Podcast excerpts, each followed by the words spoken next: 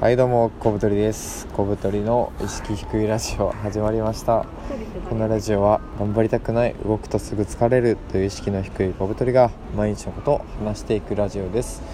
皆さんよろしくお願いします。はい。今日はですねまあ、ちょっと久しぶりの更新になって皆さんお元気ですか？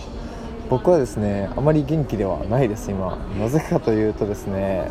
今日一日あのすごいスケジュールで行動してたからですね。ちなみにあのこのラジオを放送してるのが羽田空港なんですよ。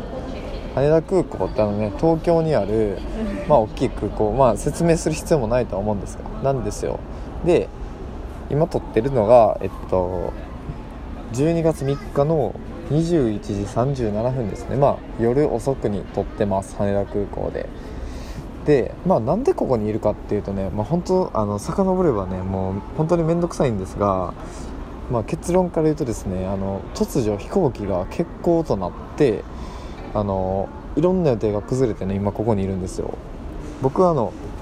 バリにね旅行に行くつもりだって今日のね朝8時にあの成田空港に行ったんですけどそっからねあのその飛行機が急に欠航となりでなんか便の振り替えで次の便は何ですかってなった時に次の便がまさかの羽田から夜の12時に出る便なんですよ。しかもその目的地のバリに直行する便だったんですけど最初は。あの今のね乗ろうとしてる便は直行便じゃなくて途中でねあのシンガポールでマレーシアか間違えた。僕あんまあの国分かんないんで。あのマレーシアを経由して行く。まあだから直通で行けるのが乗り換えが必要になったみたいな感じで面倒くさいんですけどそれも、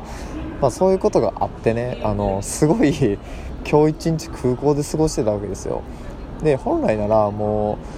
う10時とかにはもう出発できるはずだったんですけどそれがねもう結局あの夜の便だったので10時間ぐらい成田空港で過ごしてでその後2時間かけて羽田空港まで来てで今ねまたちょっとフライトまで時間があるんで待ってるというね。もうついてるもん本当なら。そう本当ならついてるし今頃ねあのチェックインも済ましてまあなんか夜ご飯でも食べに行こうかって言って、まあ、食べてちょっとダラダラしてるぐらいの、ね、時間なのかもしれないです本来だったら。いやこんなに人生で長時間空港にいるのは僕初めてですね。どうですか？疲れた疲れてますね。一緒に行くよあの予定のね 彼女も結構疲れてましてなんか、ね、体調が悪くなりそうとかつぶやいてて 本当大丈夫かって感じなんですけど。そう。という感じでねあのものすごいだから14時間ぐらい空き時間が急にできて本当どうしようかなっていう感じなんですよね。で最初あなんか面白かったのはその、まあ、便がキャンセルになってまもちろん無料でね変更ができるんですけどその変更になった時に、まあ、14時間時間が空いてさあ何しようかってなった時にですよ。1人2000円分のなんかねご飯チケットみたいなのくれるんですよ。お詫びにこれ使ってくださいって言って。で1人2000円なんで、まあ、1食2000円っても結構いいもの食べれるじゃないですか。でなんか僕たちはそんなに食べないんで普段。でそれぞれあの1人1000円ずつでお昼ご飯食べるのと夜ご飯食べるのをあの成田空港で知ってきまして昼はね、あのー、ハンバーガーを食べてで夜はお寿司食べたんですけどまあ普通にあんま美味しくなかったんですよ。まあめっちゃ普通。本当あの偏差値でいうと51ぐらいで。40ぐらい40ぐらいか、まあ、点数でいうと本当にまあ48とかまあ、あのサービスエリアとかで食べれるレベル感のご飯でしたね。であのその後カフェとか行ってもずっと作業したりしておかげで僕は今日あの今までやろうと思ってできてなかったこととか12月の振り返りとかがまとめてできたりね。そう。あとはこうやってあのラジオを久しぶりにと撮れることができてるのでまあ結果良かったのかなとは まあポジティブなんで思ってますね。はいという感じなんですよ。疲れましたね、うん、非常に。そう。どうですか？寝たい。寝たいね。ベッドでベッドで寝たい、まあ、ベッドで寝れないんですけど我々は。そう今12時に出発してでマレーシアに到着するのが1時？じゃないわ。え6時とかじゃなかったっけ？なんだっけ？6時ぐらい。確か6時ですね。でそっから、えっと、9時ぐらいにまたマレーシアを出発してですね次はそうえーっと6時半。バリに到着するという感じのスケジュールになってます。いやーなんかあの旅人の人がねトラブルが旅の醍醐味やとか言うんですけど、ね、僕そんなことクソくらいと思ってるんであのトラブルない方がいいじゃないですか。まあでもいざあるとねトラブルも楽しまないとなって思わないと多分やって。自分の人たちのせいじゃないからこれは。そそれは楽しまないともったいないうそうなんかもうあの本当に自然災害みたいな感じで。LCC はねあこんあの今回はこうやってもうダラダラ喋っていくだけなんではい。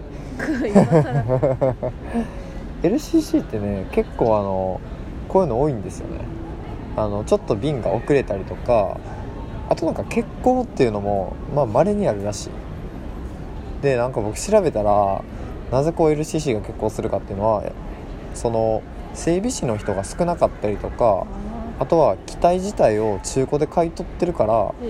なんかすごい壊れやすいんですって。で大手の場合はその優秀な整備士さんがたくさんいたりとかそのこういう時に保険として使える機体があるらしくてだからすぐねあの機体を変えたりして対処できるんですけど、まあ、LCC はその資本力がない分ね人もいないで機体も古いってことでそう飛ばすぐらいならもう欠航しようっていう判断を下すのが LCC の特徴らしくて、まあ、僕たちもその安い便でそういうことを、ね、移動しようとしてるので、まあ、その辺はまあ甘んじてね受け入れるべきかなとは思ってますね、うん、急にちょっと真面目な。なるほど。そうなんですよ。じゃあしょうがないね。もうあのしょうがない本当に。全然しょうがない。みんなそれを知らないから。あなに切れてる人もいる。そう。でなんかまあやっぱ皆さんねその予定が崩れるからやっぱあの 切れてる人もいるわけですよ。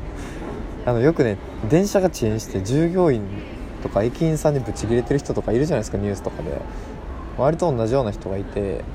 でそのカウンターの人に対してねなんかめっちゃ怒ってるんですよ。なんか返金がどうとか。であのその LCC のその航空会社とカウンターにいる人ってあれ別に関係ない会社らしくて、まあ、なんか代理店かなんかが入ってるのかな？なんですよ。なんでそのカウンターの人にね切れたとこで何の意味もないしそれするぐらいならもう本社に直で電話して話した方がよっぽど早いんですよね。時間の無駄でしかない。そう時間の無駄なんですよ。切れたところで。っていうのをねなんかこう見てるとねやっぱ人間こう怒りとかでねなんかこう全然あの合理的な判断が下せなくなるんだなっていうのをね非常に見てて感じました。常に冷静に生きていきたい。そう。冷静に生きていかないとダメなの。でなんかその日本ではあんまり言われな言われないんですけど感情をコントロールするっていう技術がねすごい大事でなんかねエモーショナルインテリジェンスっていうらしいんですけど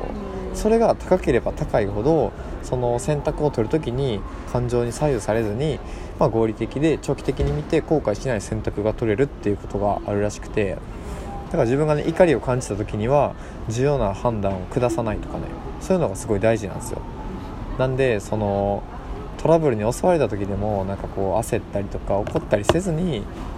まあもう冷静になって何が一番その損がなくてメリットがでかいのかなみたいなことを考えてそれを判断下していかないと感情に飲み込まれてその長期的に損になるようなことをやってしまうよっていう話ですよね。だって駅員さんもそんな切れて言ってくる人となんか申し訳ないんですけど便変更できないですかねって言ってくる人がいたら、まあ、後者の人の方に優しくするじゃないですか、まあ、相手もね人間なんでねやっぱなるべくお互いが気持ちよくできるように僕はすべきかなと思ってますね。本当に。どうですか？その通りです。その通りですよね。うん。本当にその通り。本当にその通りですね。そう。怒りという感情は無駄だと思う。そう。怒り、まあ、なんで怒りが生まれるかっていうとそのそれを出すのは無駄だよね。そう。生まれてしまうのはしょうがないかなんか怒りっていうのはその人間がなんかこう獲物に襲われた時とか何か例えばその仲間が殺された時とかにその動物として立ち向かえるようにインプットされてる機能なんですけど、まあその現代ではあんまり必要なくてなんかこうカッと怒ってなんとかするっていうのはまあ、だから自分のなんかこう正当性を保つために怒ることが多いらしくて例えば「俺はお客様だぞ」とかって言ってお客さんが偉いし俺は間違ってないことを伝えたくて怒るみたいな。っていうのをまあ